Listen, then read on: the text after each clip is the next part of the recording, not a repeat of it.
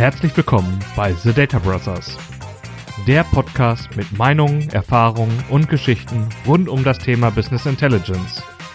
Mit Andreas Beversdorf und Markus Wegener.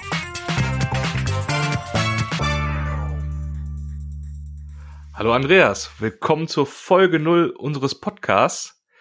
Die Folge 0 ist ja was ganz Besonderes, weil wir ja hier mal über unsere Idee sprechen und über uns.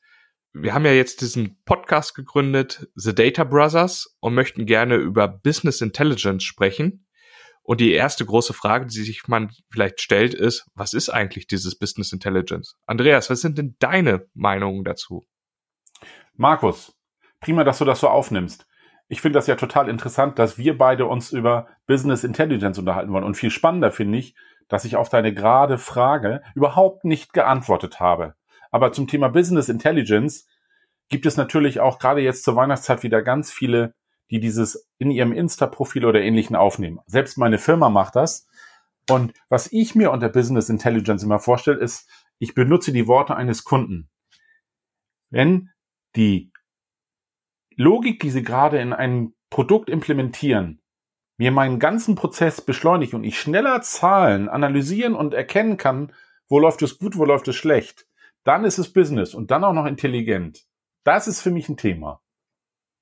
Okay, also es geht um die schnelle Verarbeitung von Zahlen, um daraus relevante Entscheidungen zu treffen. Habe ich so richtig zusammengefasst?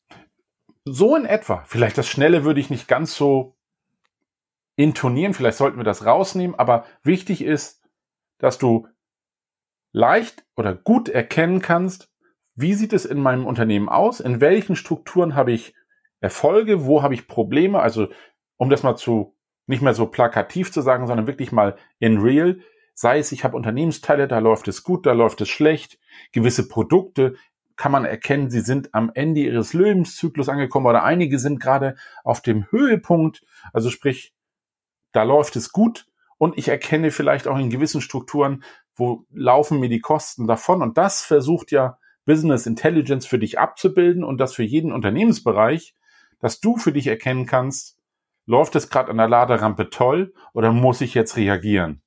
Mhm. Ja, was ich ja jetzt ganz interessant finde, ähm, weil wir ja beide aus dieser äh, Schiene kommen, uns ja jetzt eigentlich mal allgemein versuchen zu beschreiben, der, der, We der Weg oder das Ganze ist ja sehr, sehr breit. Wir, ich weiß gar nicht, ob das auf dieser Tonspur so rauskommt, aber wir beschaff, äh, beschäftigen uns ja wirklich mit der Datenerhebung, mit der Datenvisualisierung und dazwischen ist ja auch noch mal was, was wie Modellierung und so weiter, was vielleicht der Anwender gar nicht sieht. Und jetzt hier in diesem Podcast möchten wir ja ganz gerne mal unsere Erfahrungen austauschen. Und ähm, wir haben ja selber schon festgehalten in der großen Idee, äh, dass es ja nicht nur Technik ist. Ne, Andreas? Das ist absolut so. Und das größte Problem dabei ist immer, den Menschen näher zu bringen, dass wir sie zwar verstanden haben, aber ob das, was er jetzt gerade abgebildet haben will, auch mit dem Werkzeug so geht, wie er das wahrscheinlich vermutet. Und ich habe ganz oft immer das Thema, ich möchte lieber dir etwas zeigen, wie es dann wirklich aussieht, als dass ich dir sage, natürlich geht das. Weil das ist wie immer, Natürlich kommst du auch mit dem Fahrrad in die Innenstadt, aber wenn die Innenstadt von dir 50 Kilometer weg ist, ist das mit dem Fahrrad vielleicht ungeeignet. Solltest du entweder den Bus oder das Auto nehmen. Für einen Flieger finde ich es ein bisschen übertrieben. Aber im Prinzip ist die größte Problematik für uns beide doch immer, dem gegenüber klar machen, ich habe dich verstanden, was hast du verstanden und wie kann ich dir es näher bringen, dein Problem damit dann auch wirklich so zu lösen, wie derjenige auf der anderen Seite es erwartet. Weil ich sag mal, wir kommen beide dann aus einem anderen Haus als der Kunde. Wir beide sind diejenigen, die das Gefühl haben, Technik kann alles lösen. Am Ende kann es das auch irgendwie nur, ist es das, was der Kunde da drüben gerade erwartet? Ja. Ist es genau die Lösung? Und das ist, ich finde, das ist eigentlich das Schwierige an dem Thema. Genau, wir haben, wir haben ja so diesen Punkt der menschlichen Komponente da drin. Es ist viel Kommunikation, um überhaupt ein gemeinschaftliches Verständnis zu finden. Und wir haben ja auch so gewisse menschliche Leitplanken oder äh, gewisse Einflussfaktoren, gewisse Freiheiten, die man hat. Bei jeder Kunde ist ja nicht gleich. Man hat plötzlich auch äh, andere Stakeholder mit im Boot. Äh, derjenige, der unser Ansprechpartner ist, ist ja nicht unbedingt immer derjenige, der das Ganze beauftragt hat. Es gibt Projektleiter, die andere Zielsetzungen haben. Es gibt interne IT-Architekten, die auch einen gewissen Rahmenwerk vorgeben. Und so merkt man ja, gibt es da sehr, sehr viele Spielbälle, ja, über die wir uns doch einfach schön unterhalten können, oder? Auf alle Fälle können wir beide das. Am Ende des Tages, äh, Markus, ist es aber wie immer, wir beide können uns toll unterhalten. Wenn aber der auf der anderen Seite sagt, Mensch, äh, kommt doch jetzt endlich mal zum Punkt, worüber reden wir dann eigentlich und wie sieht meine Lösung aus? Das ist ja das, was wir am Ende des, des Weges eigentlich äh, erreichen wollen, dass der Kunde sagt, ja, damit kann ich arbeiten, das hilft mir in meinem täglichen Dasein oder in meinem täglichen Prozess, um Erkenntnisse zu bekommen aus dem, was ich an den an Daten geliefert habe. Weil das ist ja das, was du am Ende des Tages erreichen willst.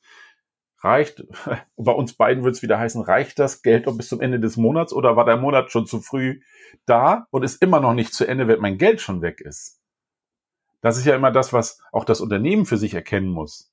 Und wir beide versuchen natürlich auf dem Weg dahin zu zeigen, was gibt es für Herausforderungen, was gibt es für Erlebnisse und was haben wir schon erlebt und was erwarten wir eigentlich auch für die Zukunft, weil ich stelle mir natürlich schon vor, auch wenn es neue Werkzeuge gibt, neue Technologien, neue Ideen, wie man etwas abbilden kann, kann es ja immer noch heißen, hilft mir das denn? Ja. Doch, wenn ich das jetzt mal so betrachte, ähm, was wir alles schon so ausgeführt haben, in welche Richtung wir denken für diesen Podcast. Ähm, klar, wir haben ja gesagt, das Ganze ist zu unserem Spaß, also soll zu unserer Belustigung äh, mit sein. Wir freuen uns natürlich, wenn jemand anderes äh, da ebenfalls so viel Freude an dem Podcast finden wird wie wir. Also im Prinzip, der Podcast ist jeder willkommen. Doch ähm, an sich, so die Sichtweise, die wir beide vertreten, kann man ja auch schon mal vorab geben, ist doch eine sehr technische Brille. Also wir kommen ja beide aus der Technikschiene. Wenn wir dann mal über den Andreas sprechen. Wo kommt denn der Andreas weg? Woher nimmt er eigentlich sein ganzes Know-how und Wissen, um über so ein Thema zu sprechen? Stell dich mal vor. Markus, das ist sehr gut, dass du das so ansprichst. Wo komme ich her? Ähm, ich habe wie viele Menschen auch eine Leidenschaft für Mathematik und alles, was so naturwissenschaftliche Fächer angeht ich habe so immer eine Leidenschaft für Technik gehabt, aber war trotzdem auch das Kaufmännische nie aus dem Blick verloren und habe deswegen, bevor ich angefangen habe zu studieren, gedacht, eine gut kluge Idee wäre es, einen kaufmännischen Beruf zu erlernen. Also habe ich Industriekaufmann mit einem Abschluss gemacht und bin danach studieren gegangen und habe Wirtschaftsingenieurwesen studiert, weil mir das Thema Technik und Wirtschaft doch wirklich immer am Herzen lag. Bin aber eher derjenige doch, die Technik total liebt und das andere gehört ja dazu zu verstehen, dass der Kunde mir erklärt, was Gewinn und Verlust ist. Das muss er mir nicht. Ich habe aber viele Kollegen, die kommen nur aus der Technik, die sagen, ich mache dir das, wissen aber gar nicht, was eine G&V ist. Das ist, fand ich immer, fand ich immer schwierig. Aber auch heute ist das noch so. Das Studium hat mich dazu befähigt, will ich mal vorsichtig sagen, auch diese Verständnisseite auf der anderen Seite. Trotzdem liebe ich die Technik. Also, um es mal in Technikerdeutsch zu sagen, ich schraube lieber am Fahrrad, um es zu reparieren, als es zu fahren. Weil ich will, dass es funktioniert, aber wenn es funktioniert, brauche ich es ja nicht mehr fahren. Kann man das so richtig sagen?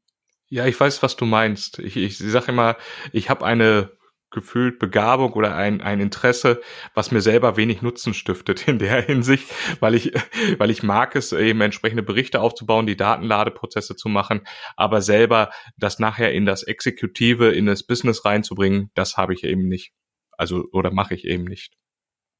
Ja, und das war dann die zweite Baustelle bei mir, nachdem ich diesen Consulting-Bereich irgendwann mal, ich habe ja, man wiederholt sich ja auch in den Prozessen, weil man länger bei Kunden ist, hatte ich irgendwann so ein bisschen das Thema, ich möchte das viel mehr Leuten mitbringen und dann habe ich viele Jahre mehr die Vertriebsbrille aufgehabt. Also ich habe bei uns nannte man das dann Pre-Sales. Ich habe quasi den Vertriebler dabei unterstützt, Dinge dem Kunden näher zu bringen. Also habe ich meine Technik genutzt, um dir zu zeigen, dass das geht mit deinen Anforderungen, damit du es am Ende anfassen kannst und die Schalter und die Maus auch mal selber zu bewegen. Also das war für mich so etwas, was mir richtig viel Spaß gemacht hat, um zu verstehen, was will der da drüben dann haben. Und du musst am Ende sagen, ja, genau so, so habe ich es mir vorgestellt. Diese Brille fand ich auch sehr spannend. Trotzdem mag ich immer noch wieder die Technik. Da komme ich immer wieder drauf zurück. Und da würde ich auch immer wieder bei bleiben, weil am Ende des Tages geht's ohne die Technik ja nie. So, und Markus, jetzt wo ich so viel erzählt habe über mich, Markus, wo kommst du denn her und warum begeistert dich das Thema so? Ja, bei mir ist es so tatsächlich ähnlich wie bei dir, dass ich so ein kaufmännisches, aber gleichzeitig auch technisches Interesse gehabt habe oder habe. Ähm, beides in einer Waage stand und ich mich eigentlich dafür interessiert habe, Sachen zu optimieren, also im Flow zu bringen, zu standardisieren und einfach den Leuten unter die Arme zu greifen, um das Ganze zu automatisieren. Und damit bin ich dann angefangen mit einer ähm, ja, einfachen Fachanwendungsentwicklerausbildung. Das heißt, ich habe gelernt, Software zu bedienen oder zu programmieren und äh, Datenbanken anzulegen, habe da jahrelang äh, in dem Berufszweig gearbeitet und hatte dann irgendwann den Punkt zur Veränderung, habe gedacht, ich möchte ganz gerne oder was mich sehr immer interessiert hat, war eben aus Reportings, aus Berichten Handlungen abzuleiten und äh, jemanden zu befähigen, das Business eben zu beeinflussen und das aufgrund von Zahlen. Und habe da für mich den Bereich des Business Intelligence gesehen, gedacht, okay, das ist doch äh, spannend, da möchte ich mich weiterbilden, habe da entsprechende Veränderung in meinem Job ähm, gemacht und habe da äh, ja verschiedenste äh, Produkte mittlerweile kennengelernt, ähm, verschiedenste Arten im Rahmen von Business Intelligence und liebe es dennoch, wie du es auch einleitend schon mal gesagt hast, gerne mit dem Kunden seine Ideen zu besprechen, zu sehen, was möglich ist, was man machen kann und ja, das Ganze jetzt förmlich wieder auf nächstes Level zu heben, zusammen mit dir, weil ich auch interessiert bin, was deine Erfahrungen sind einfach in so einen Podcast zu geben und jemanden, der einfach Interesse an dem Thema hat, die Option zu, geben, dass er sehen kann, was wir für Erfahrungen gemacht haben. Das ist so jetzt aktuell Zeitpunkt bei mir, was ich gerne erreichen möchte. Und ich, wir können ja schon mal ein bisschen teasern. Wir haben ja die erste Folge schon aufgenommen und die war ja recht turbulent. Also ich sag mal, wir haben ja das ganze Fass aufgemacht, haben versucht, äh, wirklich mal von Anfang zu Ende, ähm, von klein nach groß ähm, zu beschreiben, was es so für Themen gibt, was ähm, da auf der Landkarte ist, tatsächlich sogar mit Technologie angeteasert, die wir beide vielleicht mal Berührung mit hatten, nicht unbedingt immer tiefste Erkenntnisse und haben das ein bisschen aufbereitet. Und ich glaube, das ist schon ein toller Aufblick auf die nächste Folge. Und ich glaube, wir können es hierbei belassen, oder? Ich glaube schon, dass das gut passt. Aber vielleicht noch mal ein letztes, was ich total interessant finde, dass wir beide zwar unterschiedlich gestartet sind, aber immer wieder auf das Business einen ähnlichen Blick haben und egal welche Technologie da ist, sei es wir haben dort eine OLAP-Datenbank benutzt, wir benutzen Tabula, all das, was wir dort gesehen haben, haben wir immer wieder festgestellt, es gibt nicht das an Technologie, was, was uns immer hilft, sondern es ist immer eine gesunde Mischung aus Erfahrung und das, was man daraus machen kann und was man vielleicht, auch wenn wir das schon mal anteasern, vielleicht lieber nicht machen sollte. Das waren The Data Brothers. Wir hoffen, dir hat diese Folge gefallen und hinterlass doch eine positive Bewertung, egal wo du uns hörst. Abonniere den Kanal, um keine weitere Folge zu verpassen. Bis dahin, alles Gute von Andreas und Markus.